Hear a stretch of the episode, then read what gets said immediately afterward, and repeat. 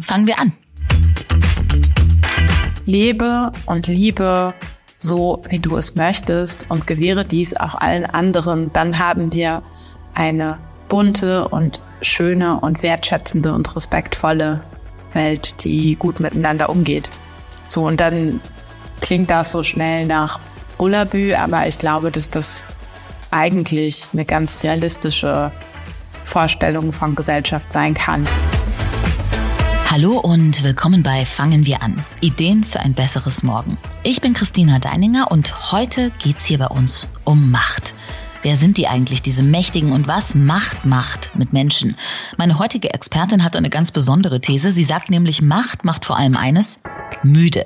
Denn Politik machen heißt 24 Stunden am Tag, 7 Tage die Woche, 365 Tage im Jahr präsent sein. Höher, schneller, weiter. Unsere Gesellschaft schreit nach Leistung und wer ganz oben mitspielen will, muss die bringen. Das Persönliche, das Private, die eigene Person, die Psyche und der Körper spielen keine Rolle mehr, wenn man sich der Macht verschrieben hat. Ich spreche mit der Politikerin und ehemaligen Fraktionsvorsitzenden der Grünen im Berliner Senat, Antje Kapek. In ihrem Buch Macht und Müdigkeit analysiert sie den Status quo in unserer Gesellschaft, einer Gesellschaft, die müde und ausgebrannt trotzdem immer noch nach dem Höher, Schneller, Weiter strebt. Wieso ist das so? Und wie können wir das ändern? Ich freue mich auf ein spannendes Gespräch mit Antje Kapek. Herzlich willkommen bei Fangen wir an.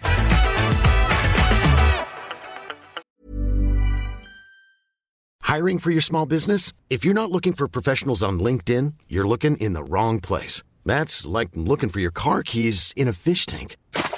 LinkedIn helps you hire professionals you can't find anywhere else, even those who aren't actively searching for a new job but might be open to the perfect role. In a given month, over 70% of LinkedIn users don't even visit other leading job sites. So start looking in the right place. With LinkedIn, you can hire professionals like a professional. Post your free job on linkedin.com/people today. Hallöchen. Wir kennen ja alle diese lustigen Hollywood-Filme, in denen die Karrierefrauen im Kreissaal noch auf dem Weg zur Geburt so wichtige Telefonate erledigen und ihr Kind so zwischen 2 Terminen zur Welt bringen. Aber seit ich dein Buch gelesen habe, weiß ich, das ist nicht Hollywood. Das ist eigentlich auch Berlin-Kreuzberg, oder? Ja, leider ist das tatsächlich so, wobei es deutlich weniger schön aussieht als im General Hospital oder bei Grey's Anatomy. Aber ja, ich habe auch im Kreissaal noch 20 Minuten vor der Geburt meines 2. Kindes Radiointerviews gegeben. Und auch ich habe einen Tag nach der Geburt meines 2. Kindes mit sehr vielen Kathetern und Schläuchen und am Tropf hängend auch schon wieder voll gearbeitet mit Laptop auf dem Schoß und Telefon am Ohr und einem Notizzettel neben dem Bett und irgendwo dazwischen auch das Neugeborene. Wenn man das so hört, ist die erste Frage, die Otto-Normal-ZuhörerInnen da irgendwie einfällt: Warum, Antje? Ja, weil ich Grüne bin und irgendwann für mich erkannt habe, dass ich nicht nur glaube, dass die Welt gerettet werden muss, sondern auch verstanden habe, dass ich dazu einen Beitrag leisten kann. Und wenn man dann die Chance bekommt, eine Position zu erlangen, in der man wirklich Einfluss nehmen kann, dann möchte man diese Chance auch nutzen. Und das ist am Anfang alles unfassbar aufregend und wie ein Rausch, der einen betäubt und dazu führt, dass man eigentlich jede freie Minute in die Politik investiert, weil es geht ja um eine große Sache und eine ganz wichtige Sache. Aber irgendwann, wenn man dann auch vielleicht nicht mehr Mitte 20 ist und dann Verpflichtungen wie die Geburt eines Kindes dazwischen kommen, dann stellt man eben irgendwann auch fest, dass diese Politik und dieses unglaubliche Engagement für den hohen und großen und wichtigen Sinn ein Konflikt mit dem Privatleben stehen kann. Und das sind dann so die Momente, wo man denkt, oh, das ist jetzt aber ganz schön hart und das ist auch irgendwie krass, aber naja, irgendwie kriegen wir das schon hin. Und dann habe ich für mich festgestellt, und ich sehe das aber auch an vielen anderen, dann gerät man irgendwie in so ein Hamsterrad hinein, in den das Privatleben immer weiter in den Hintergrund gedrückt wird und man sich auch einredet, das sei alles vollkommen normal, bis einem andere Menschen dann mal spiegeln, nee, sorry, aber das ist eigentlich überhaupt nicht normal, sondern ganz schön seltsam. War dir das denn selber klar, als du angefangen hast, Politik zu machen, dass das so sein wird? Also du bist 2011 in den Berliner Senat gekommen, bist seit 2012 dann Fraktionsvorsitzende gewesen. Und war dir da klar, als du die Posten angenommen hast, was auf dich zukommt, oder war das eine Überraschung? Nee, ich habe ja auch viel früher schon angefangen in der Kommunalpolitik und das war eher so ein ganz schleichender Prozess. Also ich habe einen Job im Bundestag angenommen und dann war das irgendwie eine total aufregende Welt. Und dann habe ich selbst angefangen mit der Kommunalpolitik und dann ist es am Anfang irgendwie 2 Stunden die Woche und dann wird es immer mehr und dann merkt man, es liegt einem. Und ich bin auch eine Person, die überhaupt keine Probleme damit hat, sich vor eine große Gruppe zu stellen und die Führung zu übernehmen und Ideen zu entwickeln. Und je mehr Krise, desto mehr blühe ich auf. Also ich bringe auch relativ viel an Persönlichkeitsstruktur mit, um diesen Betrieb nicht nur gut zu beherrschen, sondern auch das Handwerk gut auszuführen. Und das verstärkt sich dann. Es ist nicht so, dass man in die Politik geht und knallbumm ist man sofort total verhaftet von morgens bis abends, sondern das ist eher ein schleichender und gleitender Prozess. Aber natürlich ist mit jeder Funktionsübernahme, die dazukommt oder die vielleicht auch dann von der 3. in die 2. und von der 2. in die 1. Reihe erfolgt, nimmt natürlich dieses Pensum auch ganz schön zu. Und als ich 2012 Fraktionsvorsitzende wurde, hatte ich eine Ahnung, aber es war so, als würde ich mit einer Augenbinde in einen Raum voller Nebel treten und eigentlich nichts sehen. Und dann habe ich versucht, mich zu orientieren. Und als sich irgendwann der Nebel gelichtet hat, war ich doch sehr überrascht davon, was das alles beinhaltet. Nämlich ganz schön viel Arbeit. Und du hast es ganz schön lange durchgezogen. Du ziehst es immer noch durch. Also du bist immer noch sehr aktiv in der Politik, auch in der Fraktion, aber nicht mehr als Fraktionsvorsitzende. Und du hast auch mal einen Cut gemacht vor nicht allzu langer Zeit. Was war der Punkt, an dem du gesagt hast, jetzt muss ich mal Pause machen und mal drüber nachdenken, ob das alles in die richtige Richtung läuft? Auch das ist nicht in einem Schritt erfolgt, sondern in mehreren. Aber ich bin mit der Wahl 2016 waren wir dann in der Regierung in Berlin und wurde dann sehr schnell auch als künftige Spitzenkandidatin in Konkurrenz zu einer anderen grünen Frau, die damals stellvertretende Ministerpräsidentin war, gehandelt worden. Und es wurde quasi immer so in so einer Konkurrenz zwischen uns beiden hochgeschaukelt. Und irgendwann standen wir aber real beide vor der Entscheidung, wer von uns beiden macht es denn jetzt? Und dann haben wir da sehr lange drüber geredet, wer ist am besten geeignet, wer kann es am besten, wer will es am besten, sind dann zum Schluss gekommen, dass das eigentlich keiner von uns beiden ist, sondern dass wir ein anderes Angebot an die Stadt brauchen. Aber dahinter steckt dann natürlich auch eine persönliche Entscheidung, die viel mit meiner Familie zu tun hatte, die gesagt hat, naja, wir finden es super, wenn du Spitzenpolitik machst und wir unterstützen dich darin auch 100%. Aber in dem Moment, wo wir auch Gefahr laufen, in die Öffentlichkeit zu kommen, ziehen wir einen Schlussstrich. Und wenn man Spitzenkandidatin ist, dann möchte man ja eigentlich Ministerpräsidentin werden oder Bürgermeisterin, wie das in Berlin heißt.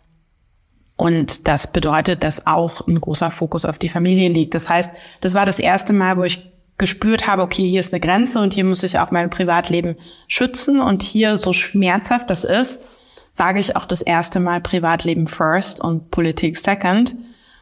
Und diese Entwicklung hat in Kombination mit dem Corona-Management aus der Regierungsverantwortung heraus irgendwann dazu geführt, dass ich gemerkt habe, der Preis von dieser dauerhaften Belastung ist mir zu hoch. Und deshalb habe ich dann 22 für mich entschieden, dass ich einen Schritt zurückgehe. Und ich habe das keine Sekunde bereut. Das war genau richtig. Und ich habe das Gefühl, ich sehe wieder jünger aus und bin aber deutlich reifer geworden. Also du siehst sehr frisch aus, obwohl ich vor dem Gespräch jetzt gehört habe, dass du auch immer noch im Politikstress natürlich drin steckst. Wie sah aber so ein Tag aus zu deiner aktivsten Zeit? Kannst du das vielleicht mal beschreiben? Denn so Otto-Normal-Mensch, schon ich komme immer mit meinem Otto, aber man sieht die Politiker abends in einer Talkshow sitzen oder man sieht, ja, die geben eine Pressekonferenz und die sind da fleißig am Sitzungen absitzen. Aber was ist denn das für ein Stress, denken sich vielleicht viele. Aber du warst von früh bis spät wirklich, on. Das ist auch immer noch so. Also mein Tag beginnt in der Regel um 6:30 Uhr und der erste Blick folgt aufs Telefon. Und dieses Telefon begleitet mich dann auch den ganzen Tag. Nur heute habe ich dann vielleicht 3 Nachrichten morgens, mit denen ich einen Umgang finde. Früher waren das dann auch mal 30. Und das heißt, man muss sich das wirklich so vorstellen, egal was man tut, egal ob man sich einen Kaffee kocht, ob man auf die Toilette geht oder selbst beim Duschen, das Telefon steht immer daneben. Beim Zähneputzen werden Nachrichten getippt, weil man nicht die Zeit hat zu sagen, oh, ich nehme mir jetzt mal hier eine halbe Stunde, um mich fertig zu machen, sondern man muss jede Minute des Tages dafür nutzen, um Prozesse anzuschieben, Entscheidungen zu treffen, wichtige Dinge zu kommunizieren, Pressearbeit für den Tag schon mal vorzubereiten. Und dann bedeutet es auch, dass alles, was man so an Morgenroutine hat, sei es die Kinder fertig machen oder die Schulbrote schmieren oder sich die Zähne putzen, immer irgendwie in diesem Ping-Pong zwischen politischer Kommunikation über das eigene Telefon und den anderen Dingen, die man tun muss, läuft. Und dann geht der Tag so weiter. Oft beginnen dann die Sitzungen um 8, sei es durch Telefonkonferenzen, die man dann auch mal über Kopfhörer auf dem Fahrrad noch mitverfolgt oder in der U-Bahn. Dann hat man im Abgeordnetenhaus eine Sitzung nach dem anderen oder sitzt mit in der Senatssitzung. Man hat natürlich ganz viele Termine mit Menschen, die sich mit einem treffen und austauschen und unterhalten wollen, oder Kranzniederlegungen, Gedenkfeiern zu, 80 Jahre Luftbrücke in Berlin oder 17. Juni oder 8. Mai oder 9. November oder was auch immer. Und dazwischen muss man als Fraktionsvorsitzende dann natürlich noch ein ganzes Unternehmen managen. Also es ist ein mittelständisches Unternehmen mit 32 Angestellten, mit einem Jahresbudget von 2,5 Millionen Euro. Das heißt, man hat auch noch die gesamte Personalführung, die Organisationsentwicklung, die Frage, muss man für die nächste Legislatur vielleicht mal die Möbel anneuern, was heißt das finanzpolitisch? Und dann passieren natürlich andere Dinge politisch, die auch immer weiterlaufen. Als ein fortwährender Strom wie Lava hat dann irgendein Senator was zur Bildungspolitik gesagt und gleichzeitig ist aber vielleicht irgendein Bundespolitiker hat einen Vorstoß gemacht, dass man in Berlin irgendein Museum eröffnen soll. Und zu all diesen Fragen gibt's immer die Frage, wie positionieren wir uns? Finden wir es gut, finden wir es schlecht? Gehen wir in die Opposition oder unterstützen wir das? Das heißt, nicht nur die eigenen Äußerungen in der Presse, sondern auch von allen anderen müssen auch mitgemanagt werden. Und das ist quasi der Kommunikationsstrom, der morgens um 6.30 Uhr beginnt. Und der in der Regel nicht vor 22.30 Uhr abreißt. Dazwischen habe ich Sitzungen, Termine, Reden, die ich in Ausschüssen oder im Plenum halte, Kranzniederlegung, was auch immer. Und dann abends kommen natürlich noch die Parteiveranstaltungen dazu.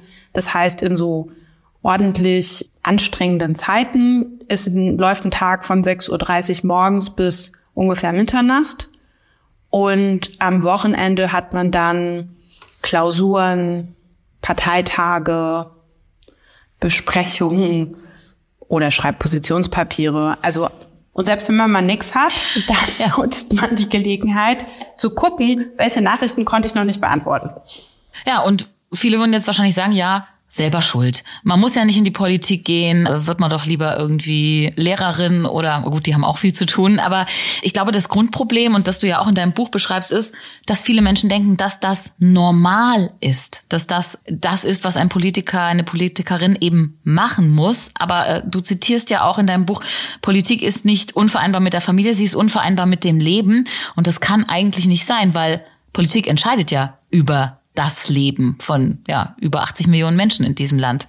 Richtig. Und also ich habe diesen Satz, du bist selbst schuld, du hast es dir jetzt ausgesucht, jetzt hör doch mal auf zu jammern, schon sehr oft gehört. Und es ist natürlich ein ganz toxisches Totschlagargument, das sich dann auch auf andere Lebensbereiche überträgt. Also wenn ich Ärzte habe, die im 24-Stunden-Schichtdienst arbeiten und vielleicht nach 18 Stunden dann eine ganz komplizierte Herz-OP dazu kommt, dann kann ich doch nicht sagen, ja, selbst schuld, hast du den Job so ausgesucht, sondern ich muss doch eigentlich sagen, was kann ich tun, damit diese Ärztin besonders frisch und ausgeruht ist und diese komplizierte OP so durchführen kann, dass sie in der Lage ist, Leben zu retten, sofern denn möglich. Aber wir haben so eine unbarmherzige Art und Weise, miteinander umzugehen, die, glaube ich, weit über das Leistbare hinausgeht. Es gab vor ein paar Wochen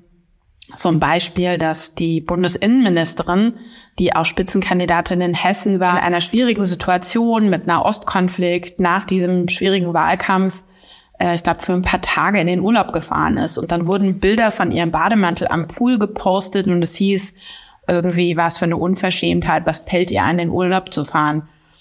Und wenn man einmal so einen Wahlkampf mitgemacht hat oder sich einmal auch nur versucht vorzustellen, was für eine unglaubliche Anspannung und Belastung es bedeutet, den Job einer Bundesministerin auszuführen, egal welcher Partei oder welchen Themas, dann muss man sagen, mach bitte noch 3 Tage länger Urlaub, weil du trägst Verantwortung für uns alle und du bist dafür zuständig, dass es keine Cyberattacken auf unser Land gibt, dass bei großen Fußballwettstreiten, dass es keine Ausschreitungen gibt und dass es keinen Terroranschlag auf Deutschland gibt. Bitte sei frisch und munter. Aber das Gegenteil ist der Fall. Ich glaube, dass das sehr viel an der Neidkultur liegt, aber gleichzeitig auch daran, dass wir eine komplett überzogene Leistungsethik haben, die immer sagt, du musst noch mehr leisten und du musst jederzeit und allzeit bereit sein. Und das kann man wollen, aber das ist nicht menschlich, sondern das können eigentlich auf Dauer nur Roboter leisten, Menschen aber nicht. Die gehen irgendwann kaputt daran. Ja, und du hast auch den Chirurgen gerade erwähnt. Auch Schlafmangel, den ja sehr, sehr viele PolitikerInnen haben. Darüber schreibst du auch in deinem Buch. Man agiert ja ganz ähnlich, als hätte man irgendwie, weiß ich nicht, 3 Gläser Wein intus, wenn man ein gewisses Grad an Schlafmangel hat und dann noch Entscheidungen zu treffen von hoher Tragweite. Das hört sich wirklich absolut unverantwortlich und verrückt an, aber es ist die Tagesordnung, oder? Also ich glaube, es gibt PolitikerInnen, die manchmal 3 Tage am Stück nicht schlafen. Ja, speziell wenn wir, wie jetzt kürzlich erlebt haben, es einen Haushaltsstreit gibt oder Koalitionsausschüsse anstehen oder einfach sehr heikle Fragen austariert werden müssen, dann führt das auch regelmäßig dazu, dass die Nächte durchverhandelt werden und man dann irgendwann auch nicht mehr ganz zurechnungsfähig ist. Also das meine ich jetzt nicht in einem psychologischen Sinne, aber also ich erinnere mich an meine ersten Koalitionsverhandlungen, bei denen ich auch in den Schlussrunden dabei war, da sind manchmal Menschen beim Sprechen eingeschlafen und wir haben irgendwann alle auf dem Teppich gelegen und geschlafen, weil wir auch nicht mehr wussten, wie viel Uhr es ist, ob Tag, ob Nacht, wann man zuletzt gegessen hat. Also man verliert komplett das Gefühl für Raum und Zeit. Und das aber in den Situationen, in denen man Entscheidungen von großer Tragweite treffen muss, und das ist, würde ich in der Nachbetrachtung sagen, das Gegenteil von zu verantworten. Ist es auch ein großes Problem, dass die PolitikerInnen, die meisten, es sich gar nicht anmerken lassen? Also du hast jetzt ein Buch darüber geschrieben und ich habe vor einiger Zeit mal eine Fernsehdoku mit Robert Habeck gesehen oder über ihn, über seine Arbeit, wo er erzählt, er hat seit 10 Tagen nicht mehr den Abwasch gemacht, er hat keine Zeit, Milch zu kaufen, er isst sein Müsli morgens mit Wasser. Also da denkt man sich, du musst doch wirklich, du bist doch hier ein Spitzenpolitiker, du musst doch Zeit haben für sowas oder Menschen, die es für dich erledigen. Aber wenn man irgendwann an einen Punkt angekommen ist, es hört sich so an, wie du es gerade beschrieben hast, dann ist man so im Fokus in seiner Arbeit. Aber das kriegen wir ja gar nicht mit, die wir irgendwie vor der Tagesschau sitzen und uns fragen, ja gut, jammer mal nicht. Genau, die Erwartungshaltung ist ja auch, dass wir nicht jammern und nach Möglichkeit immer gleich aussehen, egal wie es uns geht.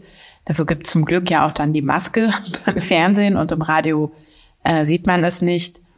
Ich habe gestern zum Beispiel auch mein Müsli mit Tee gegessen, weil ich keine Zeit oder ich habe es einfach vergessen. Ich glaube, die Vorstellung, es könnten andere Menschen für einen machen, geht an den realen Einkünften von PolitikerInnen vorbei, denn so viel Geld verdienen wir dann auch nicht, dass wir uns einen Stab an Menschen leisten können, die für uns kochen und den Haushalt machen. Das müssen wir schon, glaube ich, in den meisten Fällen zumindest selbst regeln.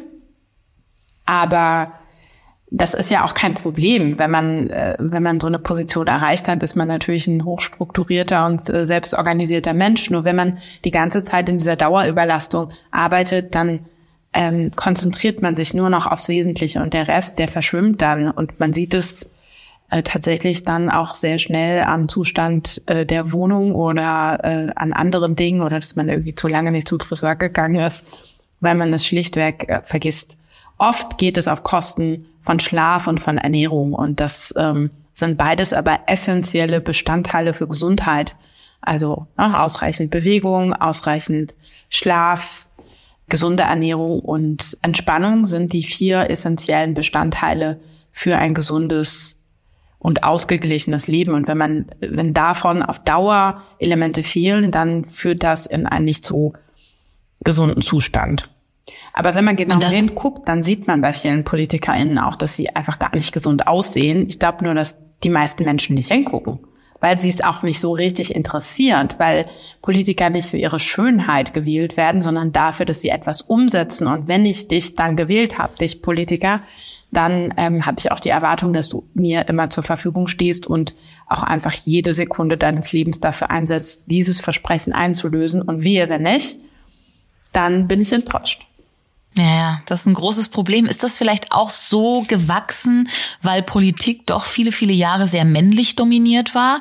Weil dein Buch, also mir fällt jetzt auch wirklich niemand ein, kein männlicher Politiker, der mal sagt, ich bin erschöpft, ich muss jetzt mich mal um die Kinder kümmern. Gut, Sigmar Gabriel hat ja damals gesagt, er holt einmal die Woche seine Tochter, glaube ich, vom Kindergarten ab.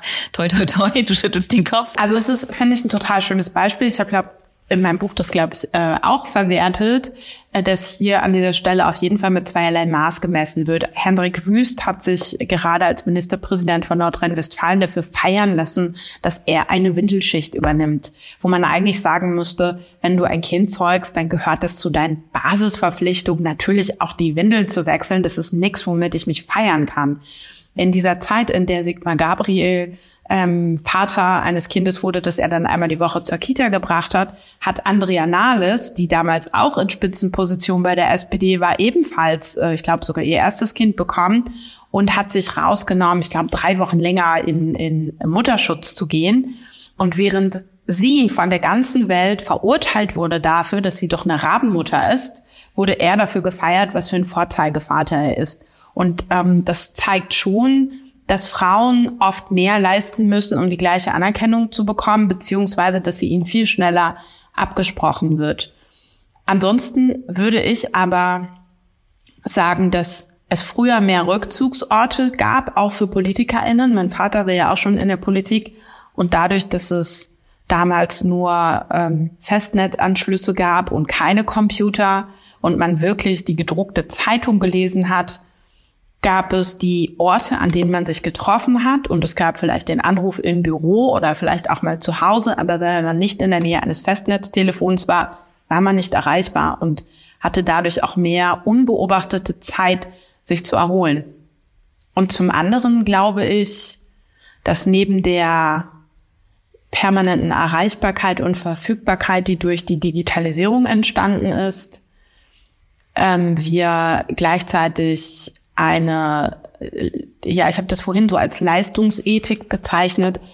Wir haben tatsächlich eine Gesellschaft, die auf der Idee beruht, dass man immer hart arbeiten muss und dass wir uns auch nur über unsere harte Arbeit und unsere Erfolge im Beruf definieren und alles andere weniger Anerkennung erfährt. Und das ist dann schon auch männlich geprägt, zu so einer Präsenzkultur geführt, weil wenn die Frau zu Hause ist und den Haushalt und die Kinder schmeißt, dann kann ich mir das ja auch erlauben, überall anwesend zu sein, sei es in der Klüngelrunde, im Hinterzimmer oder auf der Bühne bei Anne Will.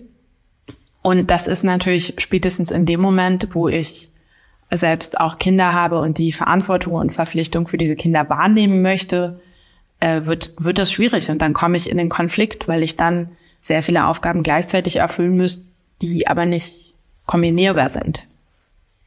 Du hast es auch gerade nochmal erwähnt und dem widmest du in deinem Buch auch wirklich sehr, sehr viel Raum. Du sagst, das gesellschaftliche System ist wahrscheinlich am Ende. Der Kapitalismus, höher, schneller, weiter. Wir merken es, du ja auch als Mitglied der Grünen in den letzten Jahren an der Klimakrise, höher, schneller, weiter, hat irgendwo eine Grenze, zumindest was unseren Planeten angeht. Was uns Menschen angeht, sagst du ja auch, muss die Grenze auch bald kommen. Wir müssen unser Mindset in der Richtung ändern. Aber wird das klappen? Hat das schon irgendjemand auf dem Schirm?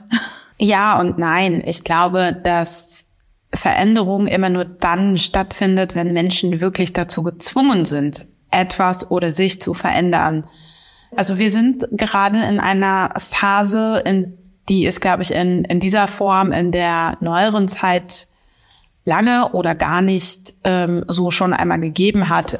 Viele Menschen bezeichnen das als Polykrise.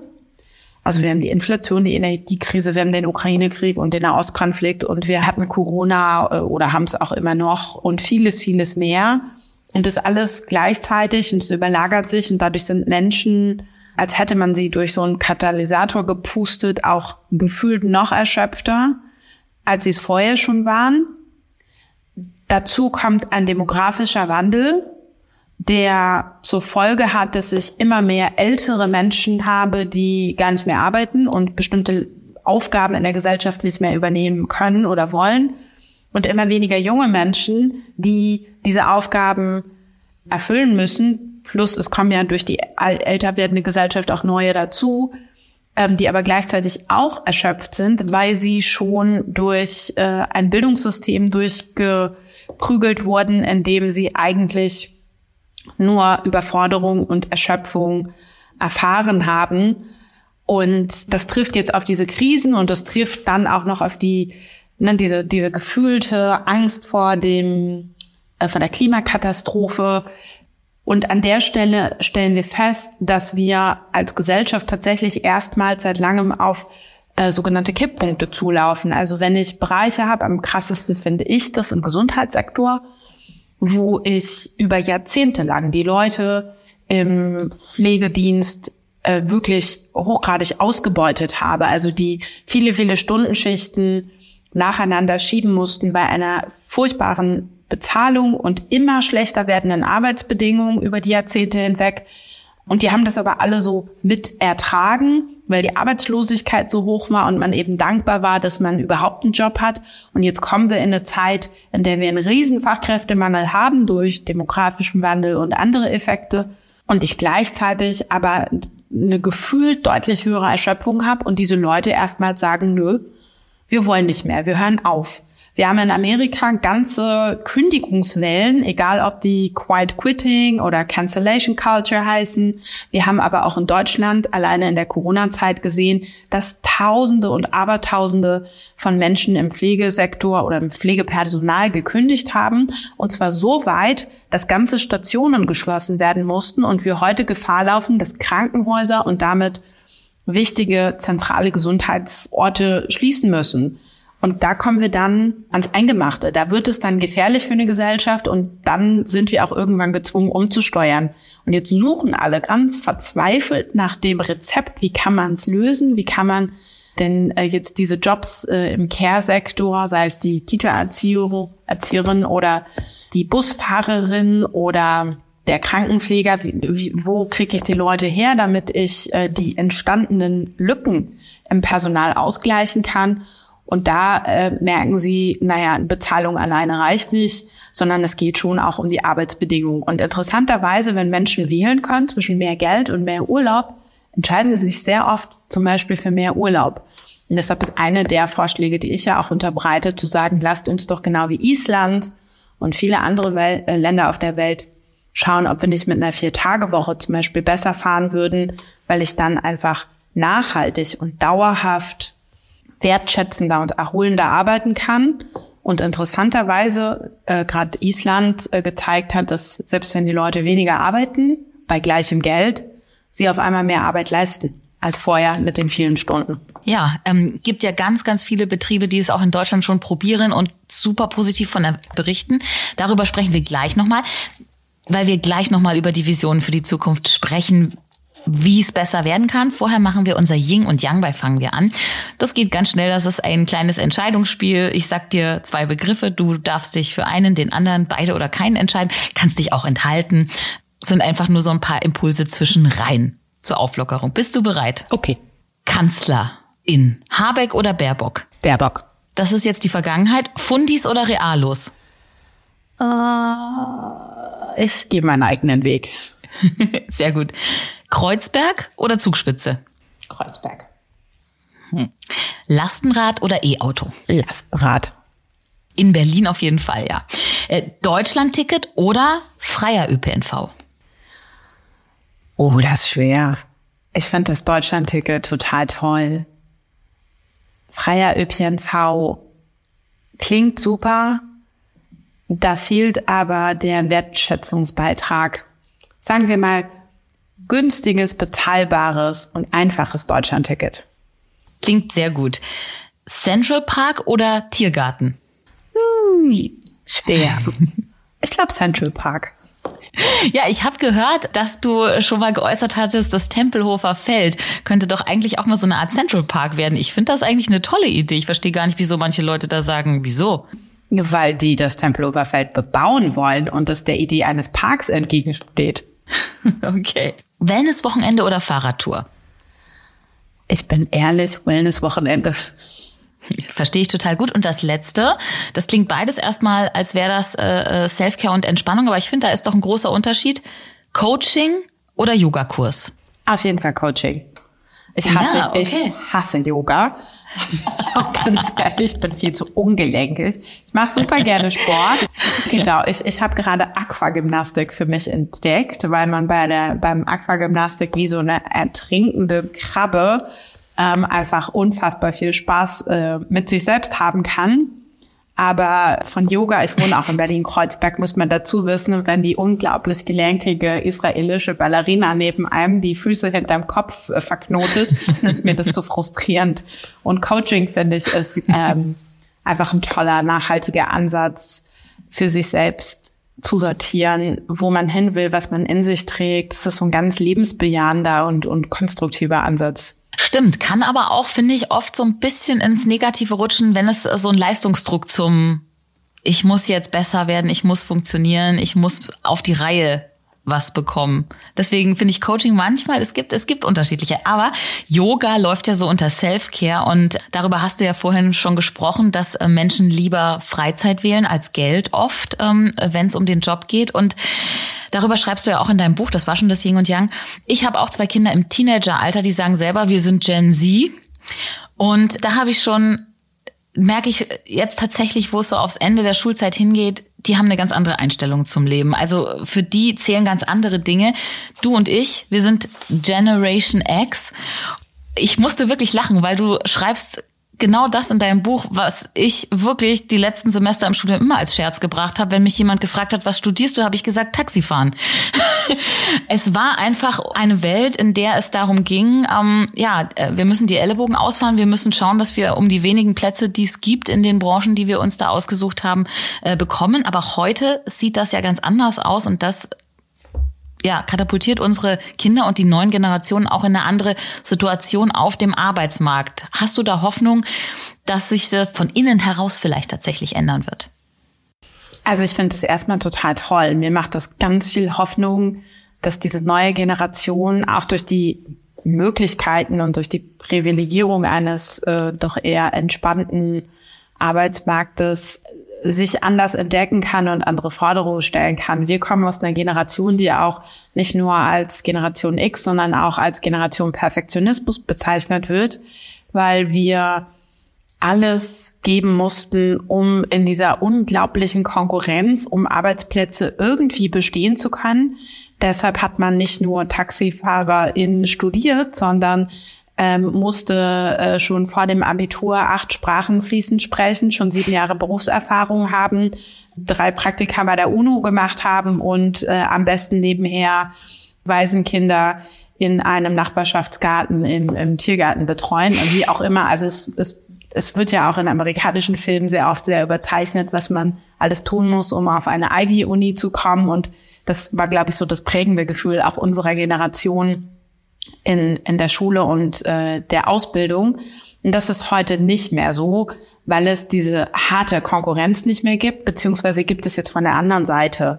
Also es sind nicht die ArbeitnehmerInnen, sondern die ArbeitgeberInnen, die um die Fachkräfte kämpfen und streiten und sich deshalb überlegen müssen, wie sie ihre Unternehmenskultur so anpassen, dass sie attraktiv sind. Und das ist gesund, weil es dazu führt, dass die krasse Ausbeutung, die eigentlich schon immer in unseren Gesellschaften bestanden hat, sowohl in der Ständegesellschaft zwischen Adel und Bauern, als auch dann durch die Industrialisierung, die Arbeiter, die quasi auch nur so Humankapital, also Produktionsmasse waren, bis hin zu der Ungerechtigkeit, die es zwischen dem globalen Norden und dem globalen Süden gibt. Und dass ich jetzt an einen Punkt komme, wo der Wert Mensch, das, was ein Mensch mitbringt und was ein Mensch leisten, einbringen kann, auf einmal mehr zählt, weil es verrückterweise nicht mehr so viele Menschen gibt, die bestimmte Aufgaben übernehmen können, ist erstmal eine sehr positive und gesunde Entwicklung. Die wird aber natürlich nur so lange anhalten, wie wir tatsächlich diesen krassen Fachkräftemangel haben. Sollte sich das ändern und wir wieder in eine Phase der hohen Arbeitslosigkeit kommen, dann wird die Ausbeutung auch wieder zunehmen. Ändern kann ich das nur, wenn ich dieses dem allen zugrunde liegende hartkapitalistische System ändere. Das hartkapitalistische und auch patriarchale System, also die Art, wie man an Macht kommen kann, wie man Macht erlangen kann, wie Macht gelebt wird in unserer Kultur, in unserer Gesellschaft. Da sagst du ja auch, an die Macht ranzukommen, ist ja für viele gar nicht möglich. Und wenn da die Voraussetzungen gleicher werden, wir haben ja in den letzten 3-4 Jahrzehnten angefangen, dass wir durch die Emanzipation auch einigermaßen die weibliche Welt mit in die Politik gebracht haben. Aber da sind wir bei einigen Lagern, bei einigen Parteien noch ziemlich am Anfang. Nicht bei allen ist es so. Also es geht um Gleichberechtigung, es geht um Ressourcen, um gerechte Löhne vielleicht auch und es geht um Bildung. Genau, Menschen werden einfach mit sehr unterschiedlichen Startvoraussetzungen geboren. Und für manche ist es viel, viel leichter, durchs Leben zu kommen und sich so zu entfalten, wie es ihnen beliebt. Und andere müssen einen sehr harten Überlebenskampf hinlegen und haben dadurch auch deutlich weniger Möglichkeiten, sich selbst zu entfalten, ein selbstbestimmtes Leben zu führen oder gar in Positionen zu kommen, in denen sie Dinge verändern können, also Macht zu haben. Genau, und das habe ich versucht einmal so aufzudröseln, was sind die Unterschiede und was gibt es für Privilegien, beziehungsweise wem fehlen die und wie könnten wir die auch ausgleichen, und da kommt dem Bildungssektor eine ganz zentrale Bedeutung zu. Dem Bildungssektor und damit ganz eng zusammenhängend natürlich auch dem Problem, dass Ressourcen ungleich verteilt sind, das Problem der Armut in Deutschland und gerade der Kinderarmut, dass viele Menschen, viele Familien gar nicht den Zugang haben zu einer höheren Bildung, die sie dann vielleicht irgendwann in den Berliner Senat bringen. Du selber bist ja jetzt auch nicht aufgewachsen mit dem goldenen Löffel in der Hand, um das mal so zu sagen. Aber der Weg dahin, den muss man schon wollen. Und was sind denn da so deine Vorschläge? Ich glaube, du bist ein ganz großer Fan der Kindergrundsicherung. Absolut. Ich glaube, dass ich mehr Chancen und Teilhabegerechtigkeit nur dadurch erzeugen kann, dass ich versuche, die heute sehr ungerechten Startbedingungen, die es gibt, auszugleichen, indem ich Menschen in ihrer Kindheit und Jugend ermögliche, Dinge auszuprobieren, die sie sonst nicht ausprobieren könnten. Also wenn ich in großer Armut geboren werde, habe ich in der Regel keine Möglichkeit, privaten Klavierunterricht zu nehmen, Skifahren zu gehen oder zu reisen, Menschen anderer Kulturen kennenzulernen oder bestimmte Sportangebote zu nutzen.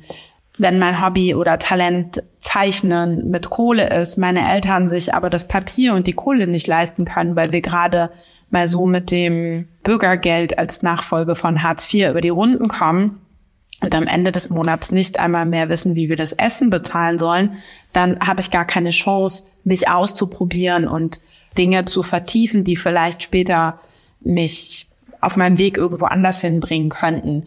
Wenn ich aber diese Angebote zum Beispiel in der Kita oder auch in der Schule schon bereitstelle und ermögliche, dass ich den Schwimmunterricht und den Seepferdchenkurs nicht privat finanzieren muss, sondern der automatisch zum Beispiel in der Kita organisiert wird, genau wie der Musikunterricht, der Sportunterricht, der Sprachunterricht, all diese Dinge, für die Menschen Interessen entwickeln können oder Talente mitbringen können, dann habe ich hier schon mal einen ganz großen Ausgleich dieser ungerechten Startbedingungen. Wenn ich das kombiniere mit der Idee, dass gerade die vielen Kinder, die in Deutschland in Armut aufwachsen, eine Grundfinanzierung bekommen, also nicht nur Kindergeld, was ja alle kriegen, sondern tatsächlich auch einen Beitrag dazu, Nachhilfeunterricht zu nehmen oder ausreichend warme Kleidung zu tragen, gesund zu essen und was es sonst noch an Armutseffekten gibt, auszugleichen, dann glaube ich, helfe ich Menschen auch aus der dauerhaften Armutsspirale herauszukommen. Und deshalb bin ich sehr stolz darauf, dass Lisa Paus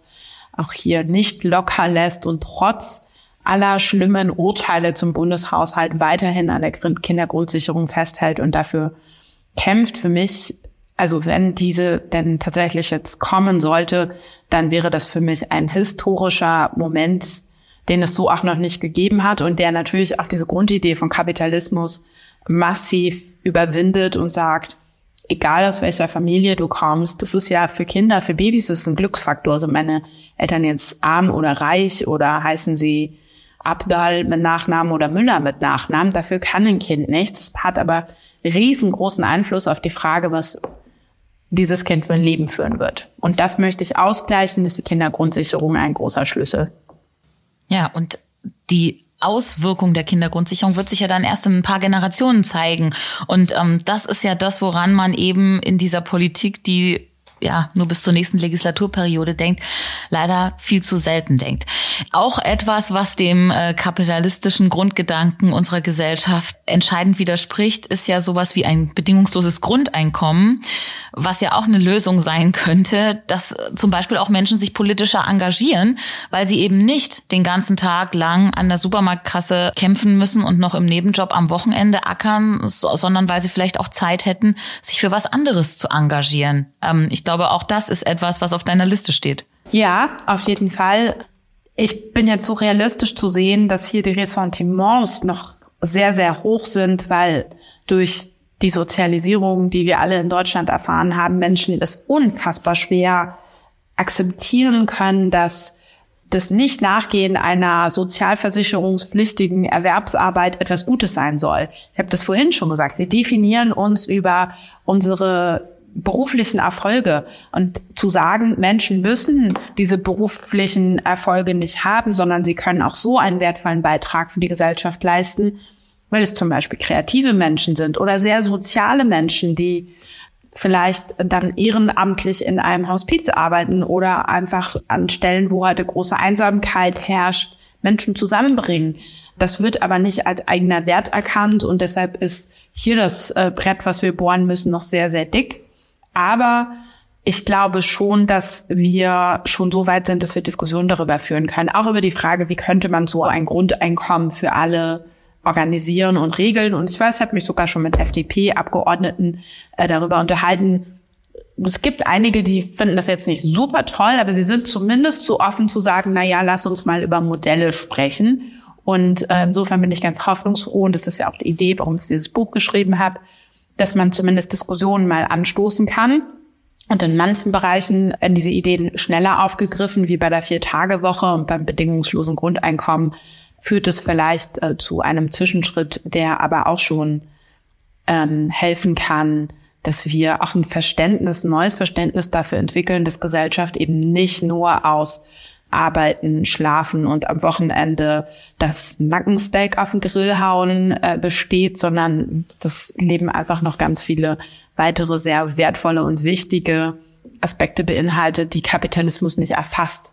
Und wie sozial leben.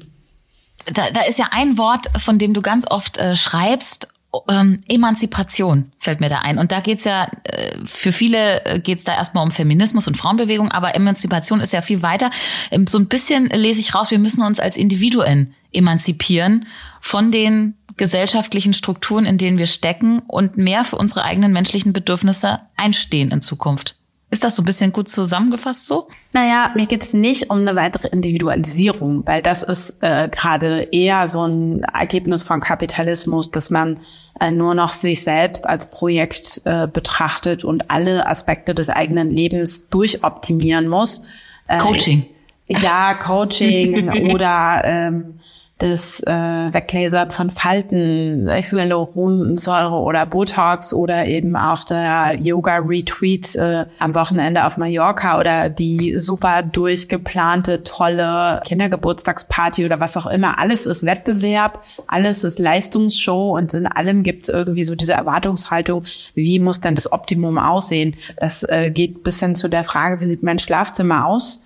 Ist das jetzt irgendwie IKEA-Katalog tauglich oder nicht, obwohl in dieses Schlafzimmer im Regelfall niemand kommt, außer mir und vielleicht den Menschen, mit denen ich mein Bett teile. Aber so dieses super durchoptimierte meine ich damit nicht, sondern bei der Emanzipation geht es tatsächlich eher um ja die ungleiche Prägung, die davon ausgeht, dass weiße, heterosexuelle, christliche Männer ohne Behinderung und mit einem sehr hohen Bildungsabschluss das Optimum sind und alle anderen weichen halt von dieser super perfekten Norm ab und sind deshalb minderwert. Und das ist natürlich Quatsch. Am krassesten sieht man das durch die 50 Jahre Frauenbewegung, die wir hinter uns haben im Geschlechterverhältnis.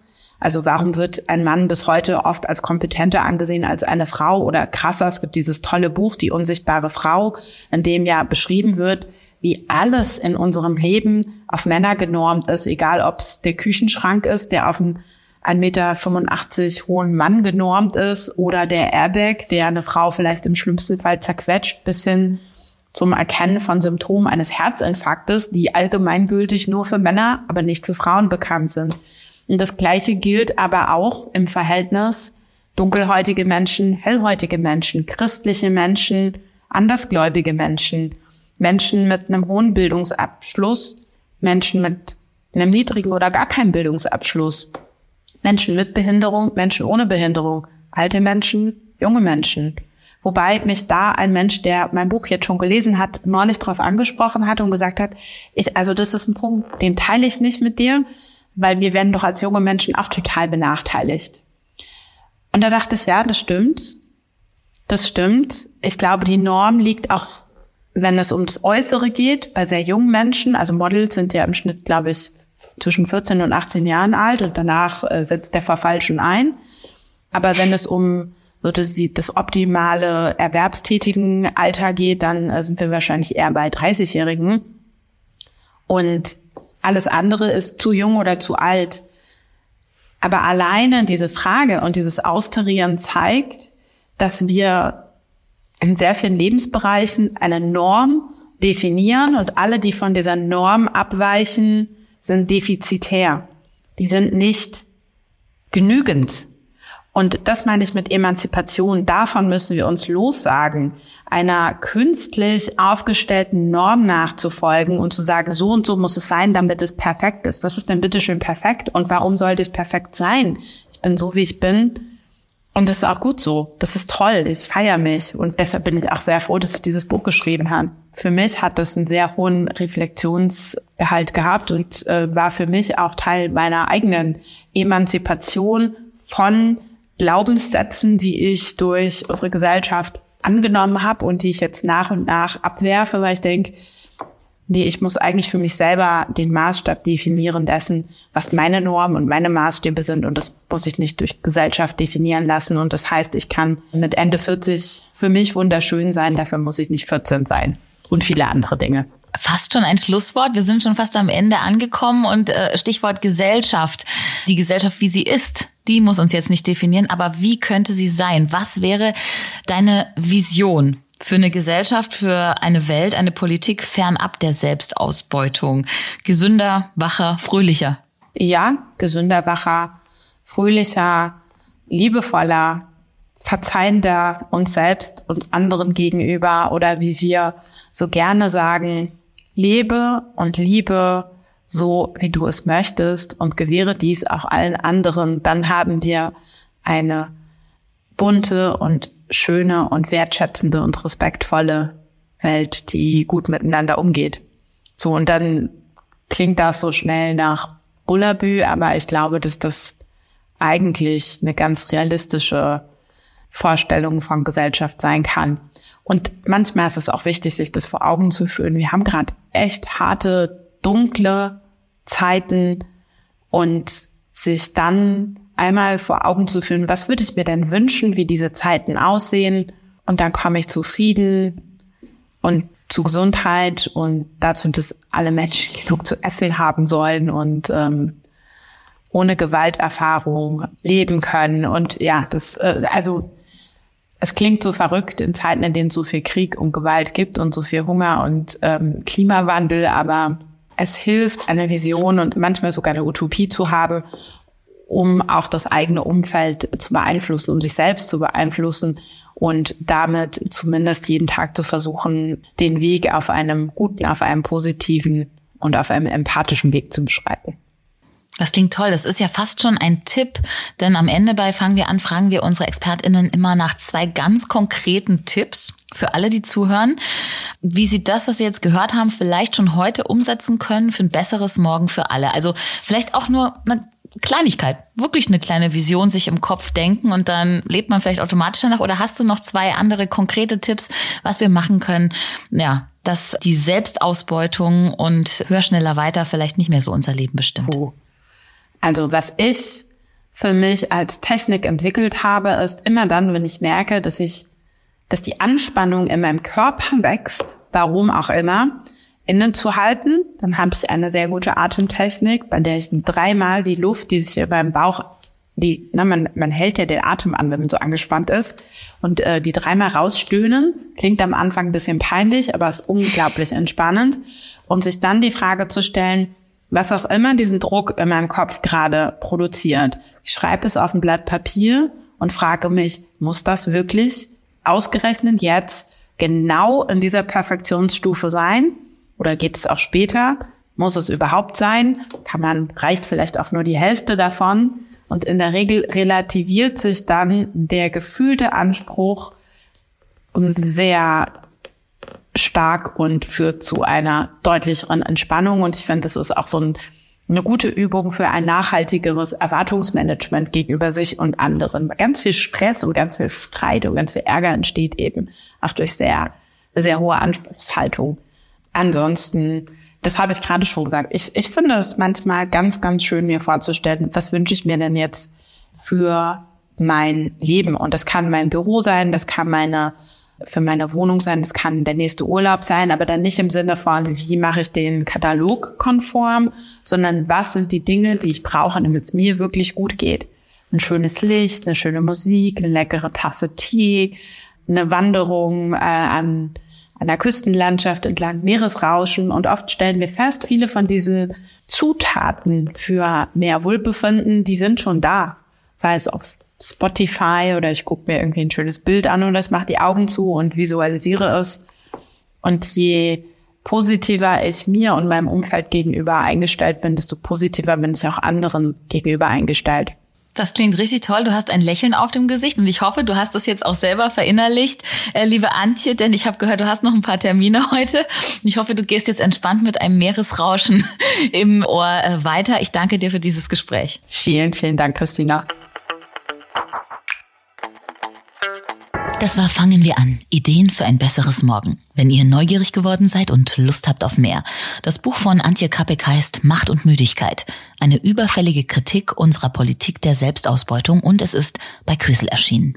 Ich bin Christina Deininger und ich freue mich, dass ihr dabei wart. Ich hoffe, ihr habt was mitgenommen und fangt vielleicht wirklich spätestens morgen an, was in eurem Heute für unser aller Zukunft zu verändern. Stellt euch mal die Welt so vor, wie sie sein könnte und vergesst dabei nicht zu atmen. Und dann schaut mal, wie die nächsten Schritte sein könnten in ein besseres Morgen ohne Stress und etwas entspannter. Wir freuen uns über eure Rückmeldung. Am meisten natürlich über eine Bewertung auf der Podcast-Plattform eurer Wahl oder per Mail an podcast@penguinrandomhouse.de. Und jetzt einfach abonnieren und keine Folge mehr verpassen. Fangen wir an.